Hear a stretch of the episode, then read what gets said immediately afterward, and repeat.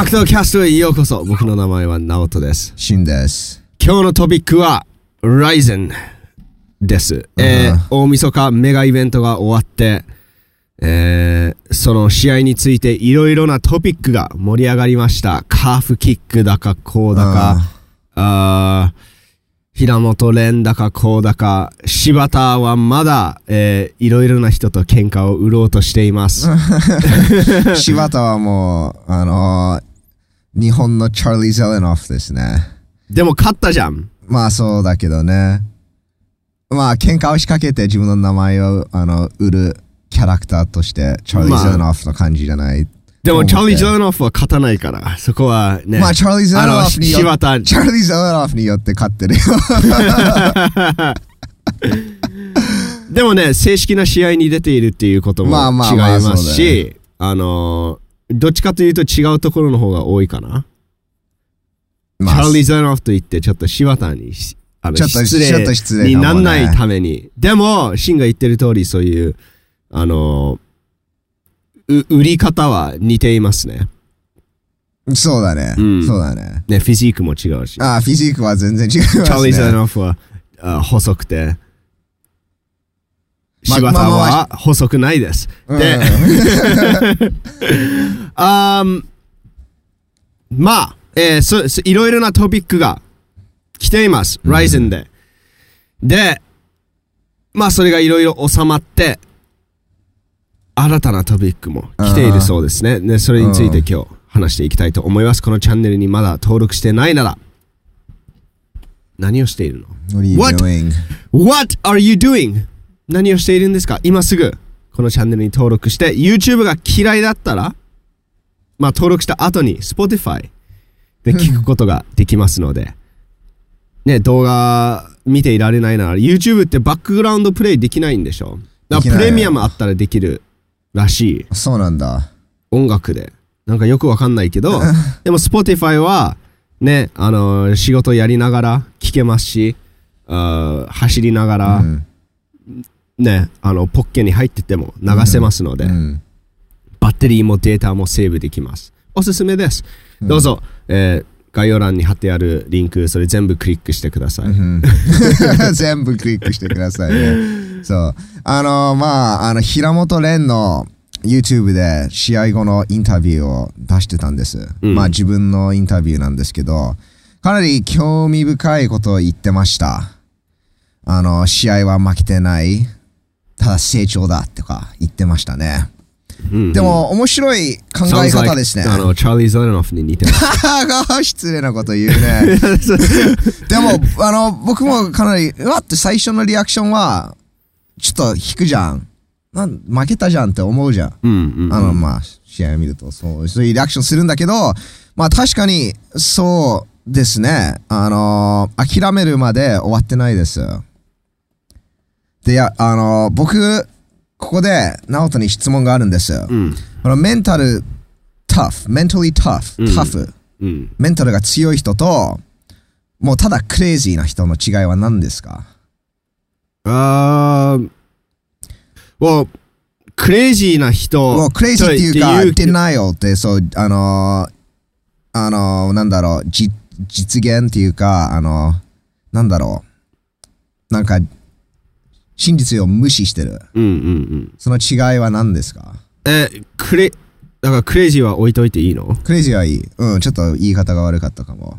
あーだから現実を認めないで自そう分のあのー空想の世界の中で生きている人 VS メンタルが強い人。人の違いいやえっとだって自分 denial denial っていう言葉なんですけれどもやっぱりそういう現実を否定していや俺はこうなんだってあの全然そうじゃないんだけどー、うん。そういうものを信じ続ける人うん。もメンタル弱い人いるよ、ああ、うん、どういうこと？だからメンタル強い VS これってあんまり見てないああ、そう。うんで違いは？だから。だから違いは、うん例えば僕が、あー let's see まあこれ、コップの中にコーヒー入ってるんですけど、これはコーヒーじゃないミルクティーだって、ずっと思ってるとします。うん。で、メンタル強い人は、いや、何言ってるの？いや、でも断言する、これはミルクティーだってうん。言えるけど、あの、メンタル弱い人は、うわ、なんでそんなこと言うの？これミルティだよって。だから両方あるの、タイプが。あが、あの、デナイオの人は、メンタル強い人もいるし、メンタル弱い人もいる。で、デナイオじゃいない人も強い人と弱い人がいる。うんから、あの、バーサスとは見てない。あーでもある程度メンタルが強い人はちょっとあのーあのー現実に引いてるところがあるんじゃない？僕はないと思う。あそう、うん、うん。じ別に現実を認めても、強くいられると思うよ。それを受け入れて。あーなまあそうだ I よ think ね本当にメンタル強い人は、その、like, なんか置いていけるんだと思う。そういうものを。like 負けたとか、うんこういう、なんか、いあの、悪いことが起きるじゃん。うんで、それをもうそこに置いといて、次に進むことができるんだと思う。受け入れるっていうことそう。なで外から見ると、それは無視しているっていう風に見えるかもしれないけど、うん絶対違うものだと思う。あうん無視している VS ただもう過去は過去で置いといて、うん。学べるものは一緒に持っていっていらないものは置い置いていってー。前に進む。で多分平本蓮選手が言いたいのはそういうことなんだと思う。でもただ言葉のチョイスで負けてないってまとめてるからうわーってみんな言うけど、うん。ね、むあチャーリー・ゼラノフみたいだって言うけど、でも、い 言いたいことはわかる。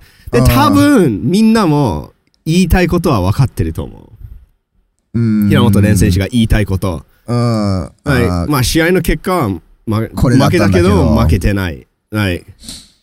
あのーこれだから俺は MMA をやめるっていうわけじゃないっていうことなのかな。僕、あの、動画見てないんだけど、うんうんうん多分そうなんじゃない、うん。そういうことを伝えたいんじゃないかな。そっか面白いねメンタル強いとやっぱりちょっと現実を無視してるっていうの僕はかなりなんかちょっと交わってるっていう考えがあるんです。うん、うん。ある程度だって例えば平本蓮選手の場合では UFC チャンピオンになる夢があるじゃん、うん。でも現実的に、like 考えるといや無理ですよ。あなたはマックス・ホロウェイとかに絶対勝てないと思うじゃん。もう、それは、それは起きるまでわかんないですよ。だって、マイケル・ビスピンだってずーっとね、ね、うん最終的にチャンピオンになったじゃん。うんあーでもマイコル・ビスピンが本当に頑固だったよ。で、うんかなり、あのーかなりなんだろう、メンタル強いけど、まあ現実に引いているところもあったと思います。うーん、うんだって結、果的にそういう行動を取るけど、本当まは現実を認めないっていうよりも自分を信じているっていうことが多いんだと思う。おお大きいんだと思う。うーん、こういう、まあもちろん負けたけど、まだ UFC チャンピオンじゃないけど、うん俺は自分が UFC チャンピオンになれるっていうことに信じ、をを信じている。で、それは負けてないって言ってるんじゃなくて、いつか俺はチャンピオンになるっていうう、んいつか勝つっていうことを言ってるの。そだからちょっと違うと思う。うーん、そっか。う。うん。例えば、例えば、OK、OK、go ahead. 本当に現実を無視してる人が言うことは、うんいつか俺はチャンピオンになるじゃなくて、いや、あの試合はあれがあった、あのバッティングがあったから、あれ、なんか、これ、毒をもらったからとか、そういうことを言うの。It's a Deontay Wilder. うん。I think すごいことになってるよ、Deontay Wilder. うん。でも、ただと OK だと思うそのその例そう、例えばディオンティ・ワールドの方は、うんちょっと、あのー現実をに引いてるっていうこと。うん、自分が、は自分が正々堂々負けたっていうことを認めたくない。うん、そう、ディオンテイ・ワイルダーのストーリー知らない方は、あのーディオンテイ・ワイルダーっていうヘビー級チャンピオンがいたの。うんで、すごいあの連勝した。多分50連勝して、多分48、40 48 KO 勝ちしてきて.あのーつい最近、最近じゃないけど、去年、タイソン・フューリーっていうボクサーに KO 負けしたの。うん。再戦で。そう。で、負けてからいろいろな言い訳を、あの、つあの、おなんか、うん。アピールしたの。うん。なんかすごい鎧を着て入場したんだけど、入場しそた時のコスチュームが重かったから足が疲れたとかタイソン・フューリー相手対戦相手のグローブのスポンジがあの抜いてあったのっていうあのことも言いましたし、うん、あとで、グローブに重りが入ってた、なんうんか、エッグウェイツっていうなんか小さな重りが入ってたとかも言ったりし、うん、一一番最近のはあのトレーナーのマーク・ブリレンに毒をやられたっていうのところまで,、まで言ってますね。うんうんうん。そう、でもそういうこと、それが、あの、ちょっと、あの、なんだろう、クレイジーの方に入っていくっていうか、なんか、し現実を無視してるっていう人になるって、ナオトは言ってます。おっていうことですね。うん、だって自分が負けたっていうことを認めたくない感じだもん。あーじゃあ、例えば、うんいや、でも再戦したら絶対勝つっていう人は、もう一回認めてるじゃん。うん、負けたって。負けたって。うん。だから、すごい違い違いはあるねがあると思う。うんそうだね本当に、その、自分を信じてるから、うん。この負けたことに屈しないで、どんどん前に進む。 versus、いや、あれは俺、これとこれだってあったから負けたのって。そもそも負けるべきじゃなかった、こういう世界が俺に悪いことしたから、毒をくれたから、トレーナーがああだこうだ、あれが重かったからとか、って言い始めると、ああ、ちょっと、うんで、実際ディオンテイ・ワイルダーは自分のトレーナーに文句言って、クビにしたじゃん、その、止めた人。あの、KO 負けじゃなかったの。トレーナーが止めたの。タオルを投げたの。ねで、そのタオルを投げたトレーナーをクビにしたの。Yes. Like そういうことをする人は、あの、自分を信じてるじゃなくて、自分のせいじゃなかった自分のせいじゃないよ。お前がと止めたから負けたんだよって言ってるから、そういう行動で結構判断できるんじゃないかなとと思うなるほどうん。かなりの違いがあるっていうことですね。僕の意見ですけど、そう思います。じゃあ、あの、マイコ・ビズビングの例をつ使ったんですけれども、うんまあ、結果は知ってるから、うんまあ、いいじゃんって思うじゃん。うんうんうん例えば、ケビン・リーとかがそれを言ってたら考えるでししょだから、結果を知って言うのは簡単なの。ょ。うん。うん、ケビン・リー。わかる？まあまあ言ってることは。はわかるけど、マイコ・ビスティングは自分は、いや、俺は負けてないって一度も言ってないと思う。そうだね、そうだね。ただ諦めなかったっていうのがすごかったですそうね。、そういう、そういう感じ。じ。うん。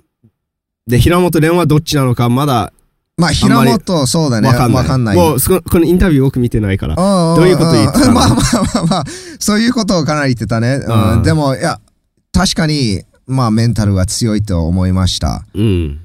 で、きあのーやっぱり、僕が思うのは、ちょっとメンタルが強いとか、例えば、で、負けてこう言い訳を作る、うん。うん。なんか現実に引いてる違いは、やっぱり結果うんだよね。うんこれから何が起こるか、どういう行動を取るかっていうのがかなり重要だと思ってます。はい。で、平本蓮選手は、これからアメリカに行ってうん。練習するという言ってました。うん。なんかちょっとだけ行っていくっていうよりも、なんか本当に合宿して、そこで暮らして、そこにアメリカに暮らすっていうこと？うん、ちょっと長い時間長い時間をそっちで過ごして、6ヶ月間2年間とかうんうんうんって言ってました。やっぱり、あの、全部まとめてくれるコーチが欲しいって言言ってました。うんうんで僕たちもかなりあの、まあ、ファミリータイムの方で言ってるよね。なんか全全部上から見てくれるコーチは MMA でかなり大事だと思います。うん。うん。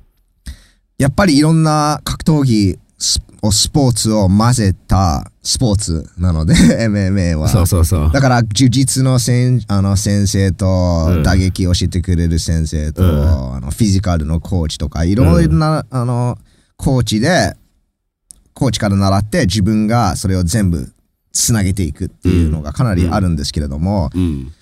そのつなげてくれるコーチもいたら、もっと効果的かなって僕はいつも考えてるんです。そうですよ。例えば、えーっと、アメリカンフットボール、ラグビー、あーサッカー、バスケ、全部、フィールドがあって、ボールを相手側のコートに何でかしらのことをやればポイントになって、それを競うスポーツじゃないですか。うんじゃあそれ全部くっつけて、うん。一つのスポーツにしたら、タックルあり、足も手も何でも使っていいボールをネットに入れるゲームがあったとする。はい。で、そのコーチは、誰雇いますか？サッカーのコーチ、アメフトのコーチ、っってなるわけ。うん。で、それが今 MMA なの。うん、で、MMA というスポーツがあまりにも人気になって、これを全部まとめる人っていう役割が今アメリカで結構いる。うん。っていうことだよね。うんうんで、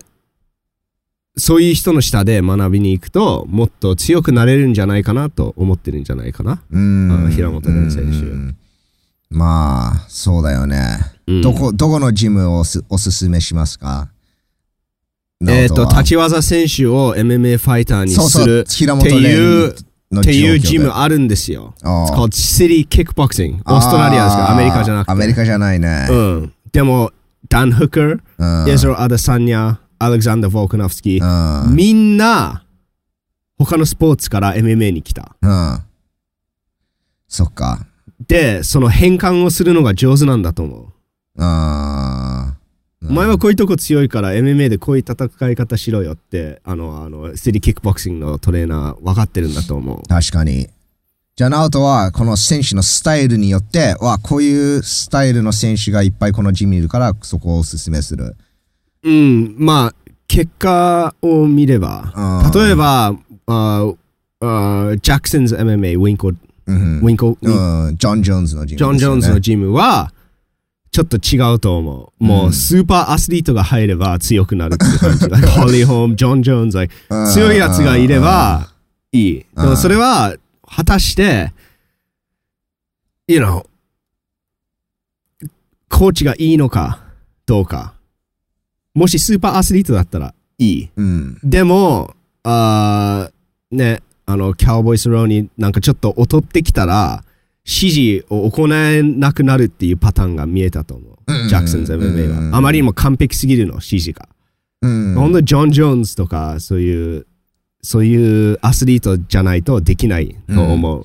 うん。まあ、むず And、uh, American Top Team うんはもう、American Top Team のすごいところはもうファイターがすっごいたくさんいる。で、トレーナーもすごいたくさんいる大きい施設で、そういう環境が強いんだと思う。うん。そうです、なんか個人でコントロールしたいっていう人、ホリグッド選手、ホルヘイ・マスビド、そういう選手は強い。うん。そういうところで。で、まあ、シティキックボクシングは他のスポーツから来た人を MMA 選手にして実際チャンピオンを作ってるから、まあ、メインは立ち技の選手がそ MMA に転向してるジムですよね。そう、まあ、アダサニアを見るとそうです。うんあでも、ああアレクサンダー・ボルカノフスキーはラグビー選手だった。ああ元対 AKA じゃなかったよね。AKA でもトレーニングしてた。あしてたよね。うんうんでも、所属はいつも最近、シティキックボクシングにクに転向した？たと思う。うんそう思う。まあ、間違ってるかもしれないけど。まあ、オーストラリアだもんね。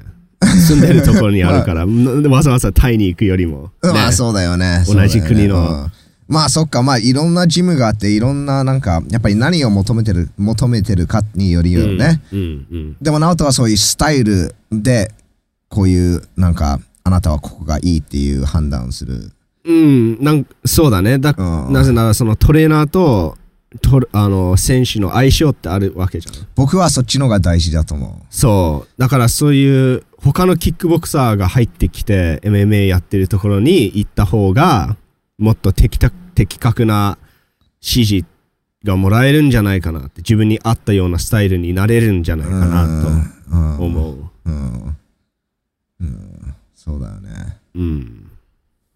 面白いねあのそうコーチを選ぶのまあ最近なん。か朝倉海もアメリカに行った方がいいとかいろいろ言われてるから面白いかなり新しいなん。だろう話題うん。うん。じゃないかな、どうなんだろう。もう、例えば朝倉海みたいに、朝倉海選手みたいにもう出来上がった選手が違う環境に行って、果たしてそれがいいのかっていうところだよね。まあそうだね。難しいよね、まあ言葉のバリアもあるし。ありますし。うんちょっとむまあうん。まあ。でも言葉のバリアよりも、朝倉海選手はもう立派な MMA ファイターなので、うん。そうだね。ちょっと違うと思う。キックボクサー、うんなるほどね。状況がちょっと違うよね。うん。うん、なぜなら学ぶっていうよりも学んだものを忘れるっていうことの方が100倍大変じゃん。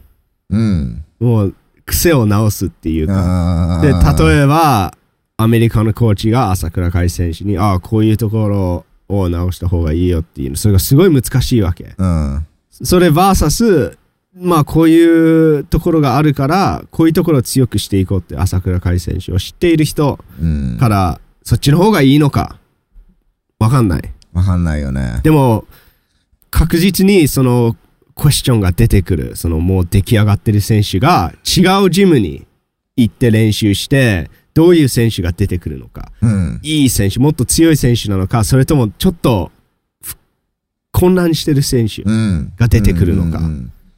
うん。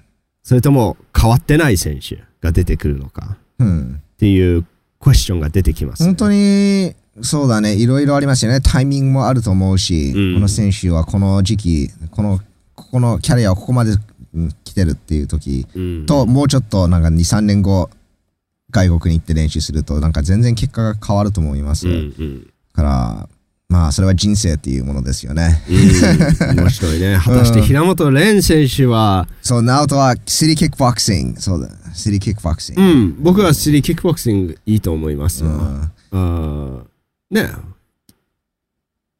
まあ、平本選手もそこ行きたがってると思いますよ。うんアラサニアのジムっていうと、そこですよね。ううんん。エズロ・アダサニアはすごい賢いよ。だって、ずーっと MMA 転向してってみんな言って、いや、まだまだって、すごいたくさん練習したと思う。時間かなり時間をかけて、で、UFC に入って、バンバンバンバンバンって勝って、チャンピオンになった。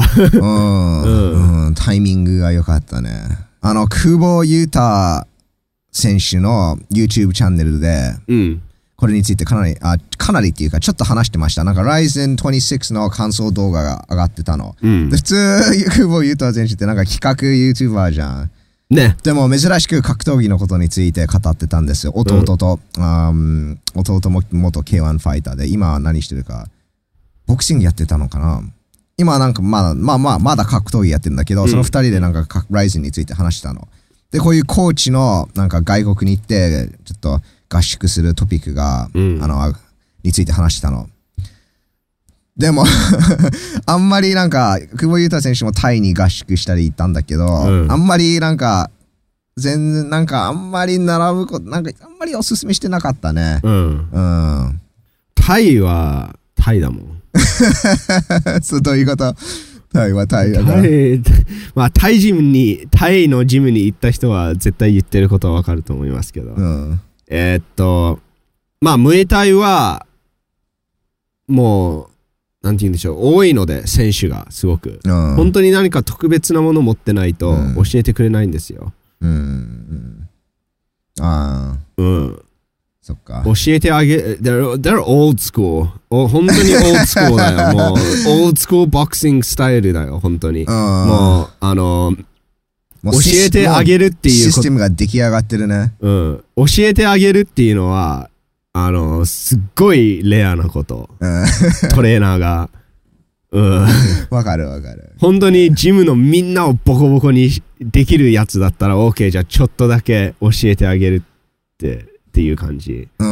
まあ、すわかるよ。僕もタイに合宿したことあるんですけど、うん。まあ一つ、一つすごい勉強になったのは、やっぱり、世界のトップがどれほど練習するのかが、うんあの、わかりましたね。練練習習量は半端ないです。練習以外何もしてないですよ。本当にその練習量を、まあ、すなんだろう。その練習量をそれほど動いて生き残ったら教えてあげるっていう感じですね。だってでも無理だよ、あれ教は。えて生き残らなければ俺の時間が無駄じゃんってなるまあ、わけ。確かにそうですよね、うんコーチの目線からうん。見ると。でも、やばいよ、あれ。やばいよ。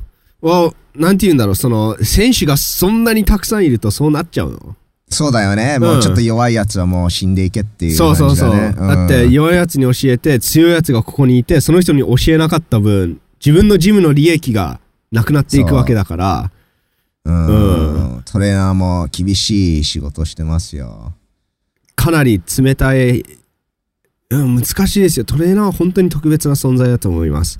なんか、冷酷でいないといけないけど、でも、ちゃんと理解して、あの、ハートを持ってないと。うんうん温かさを持ってないと、選手が頼れる存在、うんおまあ親みたいな存在になんないとなんだけど、リアルに現実的に見て、厳しく、そう、ちょっとバランすごいバランス。すっごい難しいバラン。ス。そうなんです。久保優太選手は確か、あの、まあ、10人の中9人は間違ったトレーナー選ぶって言ってたね。うん。だから正しい先生、師匠を選ぶことが本当に大事って言ってた。うん。で、やっぱりトレーナーは選手と友達になってはいけないとか、うん。それも言ってました。でも、僕は、まあ、わ言ってることわかるんですけど、トレーナーと選手が本当になんか友達になる、なって成功してるファイターは MMA でいっぱいいます。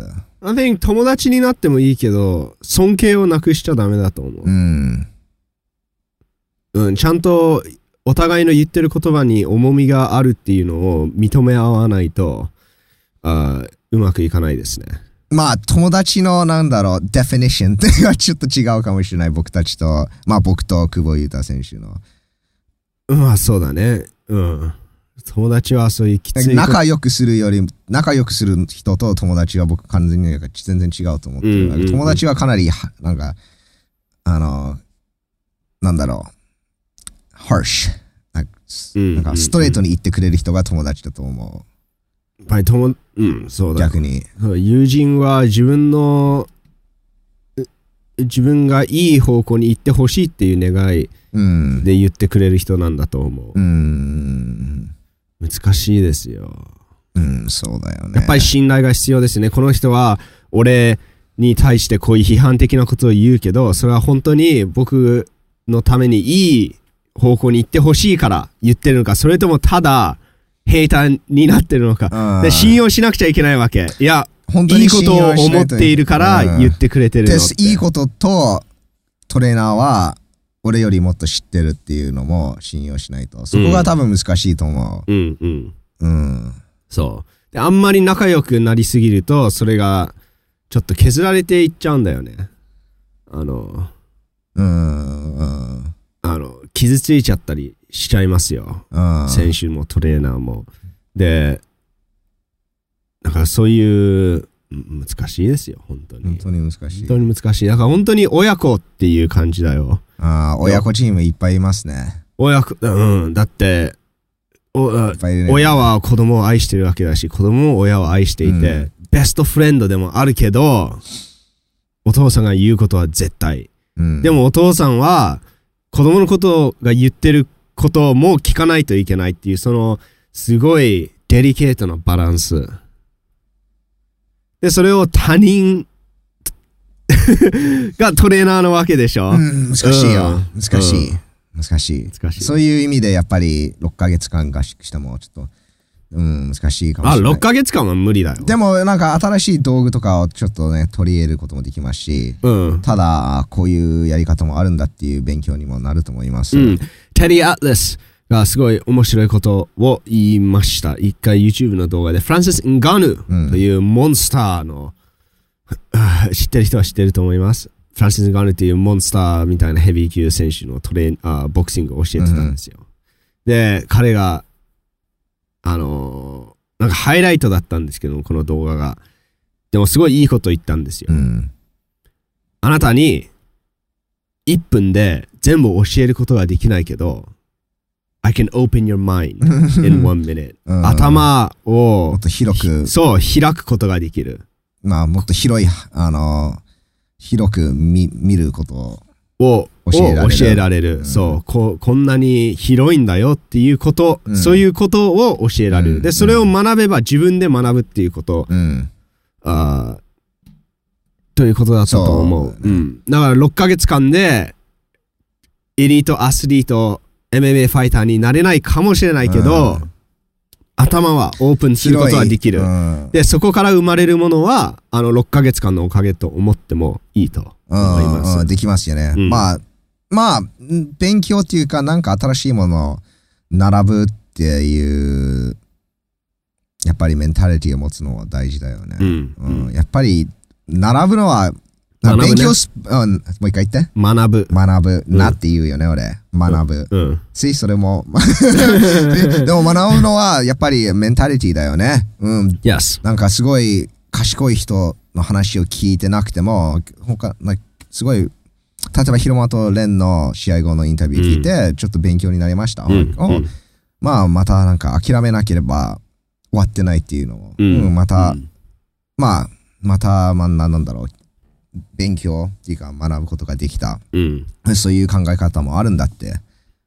で、ナオトの、まあ、メンタルが強いと、あの、現実に引いてる違いも、それも勉強になったし、うん。うん、やっぱり、どんなバカな人でも、バカな人の話を聞いてて、見てても学ぶことができる。だから学ぶのは考え方ですね。うん。どんなにね、バカな人でも、例えばその人が、はい20歳だったら、うん20年の経験はあるわけ。うん。生きてきたうん経験。で、そこから自分が何一つ学べないって思ってるなら、自分がバカなわけ。うん。うん。他の人生を20年生きた人から、ん一つも学べないのって、うん。でしょ？だから本当に、あまあそういうことですよ。でも、まあ、やっぱり、すリアクションは、お前バカだよ、何言ってるんだよって言いそう考えちゃうね、最考初は。えちゃうよ。どうしても。あどうしても、我々人間は人の上に立つ立場にいたいの。うん、うん、そう。何らかしらの方法で、自分が特別だと思いたいんですよ。そうそうそう。もし面白いね。でもだから僕はこういうメンタルが強い人と、こういうなんか現実に引いてる人を、なんかそんな違わないっていうか見方で見るの。それ、割と近いんだよね。わすごい近い症状、うん特に外から見ると、区別がないって思える。でも、うん。うん でもこっちはみんな憧れるけど、こっちは、うわ、これダメだってやるじゃん。だからそれをなるべく僕はちょっと、まあ頑張ってる。難しいんだけど、ちょっと取り消そうとしてる。でもやっぱり確かに直人が言う通り、ちょっと違いはある。でも、ちょっとねいか行かれてると天才はそんな違いがないと僕は紙思う。、紙一重ってよく言われてますね。うん、生意気とかっこいい。うん。本当はそれは結果だけで決まる。うん。決まるっていうか、まあ僕たち世間からの意見は変わる。うんうんそうだよね。あのーそうなんですよ。結果も、お結果は大きな、うんえー要素ですね。うんでも、なん、でも違う、もちろん、まあなんか話を聞いて感じるわけ、人って。あ、こうんいつはかっこいいじゃなくて生意気の方なんじゃないかなって。でしょ？で、それはな、フィーリングってなんでそんなフィーリングが来るのってなると、そういうほんのちょっとの違いなんだと思う。うん、ちょっと、まあ、がもう分かるの、人は人のことを。まあ、うん。ちょっと違いはあるよね。この人は、わかるわかるわかる。面白い、面白い話でした。うん、でも、あの、まあ、平本蓮の対戦相手、萩原選手も、はい。あの、Ryzen YouTube チャンネルでなかなり長いインタビューをしました。うん。で、そのインタビューで、あの、ドミネーター選手と試合をしたいと語ってたんです。で、それ面白いよね。ドミネーター選手もやっぱりあまり自分の強いところはベストを見せれなかったと思います。うんうんあまあ、だからドミネーター VS 萩原は、それ見たい。かいいマッチアップだと思います。ううんん。もしも萩原選手が勝てれば、ね、朝倉未来へのなんか、道がちょっと道が開きますね。開きますよね。うんでこれから萩原選手もあのもっと人気になると思います。本当になんかす落ち着いてるキャラクターですね。インタビューを聞いてそう思いました。うん本当にやっぱり人気になると思います。It's got street smartness. あちょっとそれはあるよね。自信がある人に見えました。うん。でうんあのーなんて言うんでしょう。そんな、勝ち負けそんな考えてないような人に見えました。うん。あ、本当うん。なんか試合じゃなくてもっとパーソナルだと思う。彼が試合するとき。うん、この人。まあ確かに。like 試合じゃなくて、ああ、勝ち負け、ああ、どうしよう、プレッシャー、か観客っていうよりも、この人を殴るっっていう感じ、まあ、完全に間違ってるかもしれないけど、でもそういうフィーリングを得ました、僕は。うん。うん。確かね、判定がないんです。プロの試合で。うん。8戦やってきた判定に行ったことがない。No decision. No decision ファイターです。I decide. うん。で、格闘技、うん、まあ格闘技は始めったきっかけがかなり面白いの。なんか地下格闘技ジムっぽいところでやって、なんか24時間オープンだったの、そのジムが。うんで、シャッターもこう全部開いてて、うんあの、会費がないの、芸者がないの、フリーでみんながそこつ集まって、スパーリングして。そう、It's old school スタイルだよ。うん、それで始めたっ本て、すごい面白いなと思ったよ。それはね、強くなるよ。まあそこから来れれば。喧嘩は強くなるよね。そ、そこに入って、二度と格闘技やんなかった人はすごい多いと思います。でもそこから来て、ライズに出れたなら、それは強いんじゃない？うん、面白いよね。うん。でも、萩原選手の、なんだろう、ストーリーを見てまた思いました。格闘技って、やっぱり本当に、one fight、一試合でもう全てが変わる可能性があるんです。It's like life. 人生みたいですよ。なんかひ一つの瞬間で全部変わることができるんですうよ。ん、面白いよね。うんなんかは、あの、ひ平本選手に勝っても、知名度がバーンってなっても、そう、そう。まあ、それまでにライゼンとか出てたんだけど、これほどバーンってならなかったじゃん。まあ彼の前の試合で僕おこのキャラクター面白いなって思ったよね思ったけど、でもこの試合でブームしましたね。うん。で、あー対今回の対戦相手のあー平本蓮選手もこれからあと1試合で立場が逆そうそう転するっていうのもあり得る。変えられるよ。斎藤豊選手も朝倉未来と一回試合して、もう、バーンって、うん。格闘技って面白いよ。本当に面白い。本当に、やっぱり、うん格闘技はね、やっぱり諦めないと、なんか、その展開が、展開するチャンスがあるんだよね。チャンスはあるうん。うんうんでも僕、萩原選手のキャラクターかなり好きです。で、好きな理由もあるんです。UFC をいつも見てるって。それはビッグだと思います。That's big! ビッグだと思いますよ。ね世界の本当にプロは、あまあ、MMA のプロは世界のベスト MMA ファイターを見るのはかなり大事だと思います。うん。キックボクシングも大事だよ。ベストを見ていかないと。大事だよ。だってサッカー、サッカーする人がメッシを知らないわけがないもん。うん、でしょ？まあ、最終、まあ、初めはみんなメッシになりたいからサッカー始めるんじゃない？って思うよね。まあ、それも、それもあるけど、それもあるけど、例えば、ね、あの、ちっちゃい頃からサッカーずっとやって、うん。で、絶対メッシ知ってる。うん。絶対デイビッド・ベッカム知ってる。うんバスケやってる人は絶対マイケル・ジョーダン知ってる。絶対コービー・ブライアン、知ってる。うん。フットボールやるとトム・ブレイ like え知って当たり前当たり前のことなの。で、でも、MMA ファイターに聞いて、おマックス・ホロウェイ知ってるとか、アレクサンダー・ボークノフスキー知ってる、うん知らない？あそれちょっとおかしいと思う。まあ最近はちょっともうちょっと見始めてると思うけど でも確かに知らない人とかもいっぱいいますよね。うん俺 UFC をあんまり見ないうん MMA ファイター。うん。でもやっぱりうん見るのが大事ですよ。うんうん。うんえーっと、そうなんですよ。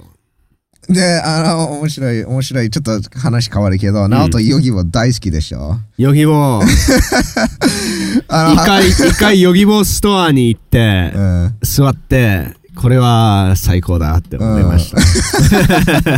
で ライズンに出るとヨギボ一つもらえるの。で、うん知ってる勝ったらもう一つもらえるの。You get two! そう、だから、萩原選手は、まあ、4ヶ月間に4試合したから、で、二つも勝ったから3よ回勝ったの。あ、じゃあ6個あるの？でしょ？7、?7。7じゃん。だって、3回勝3回ったんでしょ？勝って4回試合に出たから。ああ、そっかそっか。家がもうヨギボ、ヨギボ、ヨギボだ俺も トレーニングしてライズに出ようか。ヨギボもらえるために。まあまあまあ、そうだよね。で、まあ、キャラクターがいいからこれから人気になると思います。うん。で、勝ち続けたらね。うん。やっぱりキャラクターは、試合でなんかいいものを見せれないといくらいいキャラクター持っててもダメなんですよ。うん、まあでも負けてもいいもの見せられれば。まあいい試合を見せれたら、うん。まあうんいいものっていうだよね。うん。うん。まあでももちろん勝った方がいいよね。か勝った方がヨギボー2つもらえるから。そうだよね。うん、まあ、うん勝った方がいいです。うんうん。いや、まあ、今日は、まあ、こんな感じですよ。うん平本蓮選手のトピックに、えー、とどまってしまいましたけれども、まあ、す結構深くて興味深い、えっ、と、トピックでした。うん。で、まあ、格闘キャストではね、まあ、平本蓮選手のインタビュー見て、まあ、インタビューっていうかか、試合の感想うんっていう動画を見て、ちょっとトピックが2つあるんですけど、すごい深いトピックなんですよ。いろいろ他のパターン、前の選手は、あ過去の選手は同じことをやってどうなったのかとか、うんいろいろあるので、まあそういうトピックをもう全部カバーしていきたいという目的でこういう長い無編集な動画を上げているわけです。うん皆さんもエンジョイできたら僕たちはすごく嬉しいです。その登録ボタンを押してください。YouTube が大嫌いの方は Spotify でぜひ聞いてみてください Uh-huh。僕の名前はナオトです。シンです。格闘キャストでした。We'll see you again soon. 皆さんまたお会いしましょうバイバイ